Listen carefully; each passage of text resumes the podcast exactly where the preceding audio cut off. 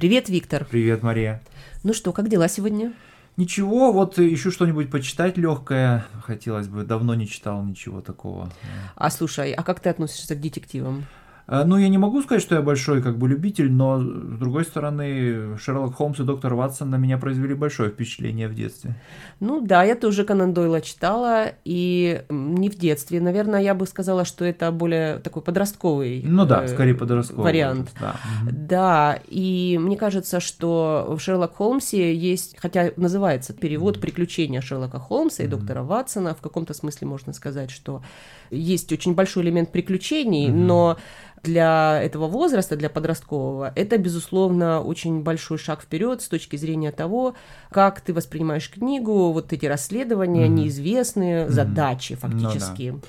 ну, я бы сказал, что там зависит тоже от э, конкретного рассказа или серии рассказов. Ну, например, «Собака Баскервилли» — это, конечно, вот такой классический детектив в том смысле, что есть какое-то преступление и неизвестно изначально, по крайней мере, кто его совершил. Но, а с другой стороны, вот та часть, которая про поединок Шерлока Холмса с профессором Мариарти, но это больше как приключение выглядит. Видишь, ну, Шерлок Холмс, он, конечно, необычный очень, и mm-hmm. когда с ним сталкиваешься, ты чувствуешь, что это какой-то открывается тебе новый мир. Mm-hmm. Я помню, что я первый раз прогуляла школу именно потому, что я не могла оторваться от книги. Я читала и все. И для меня ничего не существовало. Не в смысле, что я забыла, mm-hmm. а вот я понимала, что уже надо вставать и идти, и не встала, и не пошла. Потрясающе. Но э, Шерлок Холмс это, конечно, очень важная такая стадия, да, вот в подростковом возрасте. Но мне кажется, что следующим шагом являются детективы Агаты Кристи. Конечно, на фоне приключений Шерлока Холмса и доктора Ватсона э, детективы Агаты Кристи выглядят как-то серьезнее несколько, да, в том смысле, что, ну, там э, ты реально не знаешь, по крайней мере, долгое время не можешь понять, кто совершил это преступление, да, а вот, и есть такая очень серьезная интрига. Ты знаешь, я бы сказала, что Агата Кристи это не следующий этап, а это, в общем, уже вершина. Для mm-hmm. меня это конечно, верх mm-hmm. того, что, чего можно достичь в детективе. Mm-hmm. Хотя, конечно, можно с этим не соглашаться, mm-hmm. можно думать о том, кто еще более сложно написал, mm-hmm. или, ну, с литературной mm-hmm. точки зрения тоже есть много хороших писателей. Но для меня скорее Агата Кристи это что-то непревзойденное. Да, и э, с другой стороны, конечно, у нее много условностей, потому что, ну, хорошо известно, что наиболее известные, по крайней мере, ее детективы, они,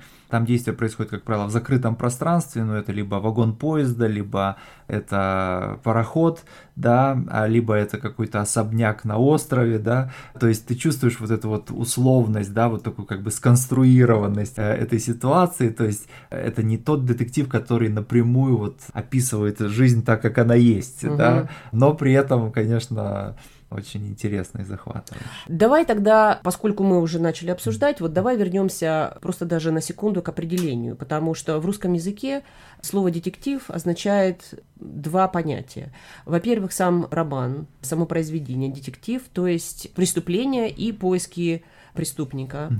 А с другой стороны, детектив это сыщик, да, угу. то есть вот детектив от глагола раскрывать, угу. detect, да. да. И момент раскрытия мне бы хотелось поговорить о нем. Дело mm-hmm. в том, что вот я, кстати, тебя не зря спросила mm-hmm. по поводу детектива, как ты mm-hmm. относишься.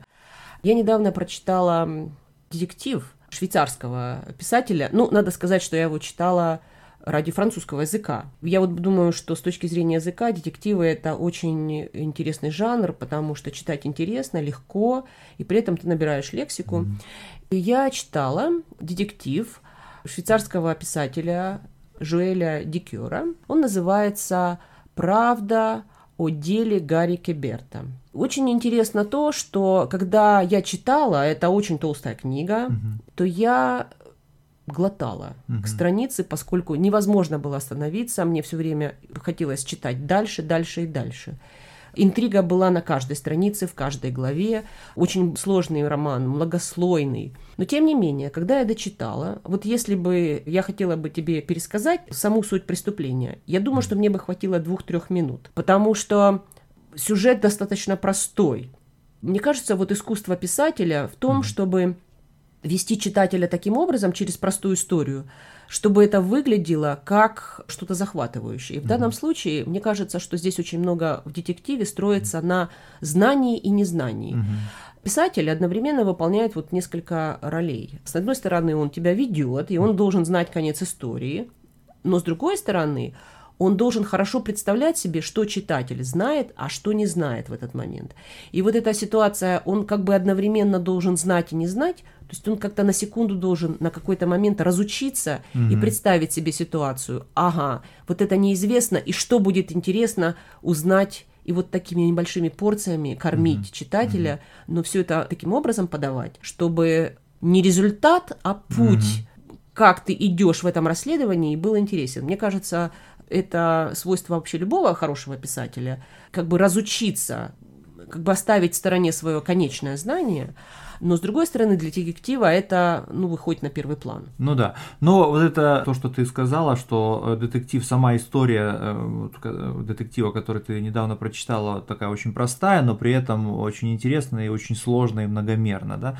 Но это, конечно же, наводит меня на мысль о Достоевском, в частности, о его книге знаменитой «Преступление и наказание», да, потому что это тоже, в сущности, детектив, там есть преступление, там есть расследование, но просто мы с самого начала знаем, кто совершил преступление, и мы знаем даже, в общем, скорее всего, как это закончится, да, и интерес, собственно, не в самой как бы этой формальной истории, а вот э, в том, как действует, конечно же, главный герой Раскольников, но, э, в принципе, каждый из героев, да, вот его психология, то есть фактически мы говорим о психологическом детективе, где сложность не в интриге, может быть, не в действии самом, а именно психологии, взаимодействии, психологическом взаимодействии персонажей. Я с тобой согласна, и даже я бы сказала, что там не столько даже действия, mm-hmm. сколько рассуждения mm-hmm. и размышления и главного героя, mm-hmm. и иногда других героев. Но, безусловно, это вот этот путь, mm-hmm. который проделывает в мыслях у себя Раскольников, главный mm-hmm. герой, mm-hmm. преступник, но при этом человек. Мне кажется, что, конечно, это, наверное, то, что выделяет Достоевского. Mm-hmm. И, с одной стороны, конечно, детектив вроде бы это такой жанр... Низкий. Низкий, mm-hmm. да. А с другой стороны, Достоевский... Mm-hmm не так, как Агата Кристи, а как великий писатель. Ну, да. Этот детектив поставил на службу ну, вот своему произведению. Ну да, да конечно, конечно. Вот, согласен. и в данном случае, конечно, вот эти рассуждения это самое главное, вот путь, да? Да, да, совершенно. Не, не, не что, а как, да? Да, не что, а как. Да. Ну, конечно, да, согласен. В этом, наверное, великое значит, искусство не только детектива, на самом деле, но и вообще, я бы сказал, писательства. Да-да. Да. Ну хорошо. Ну пока. Пока.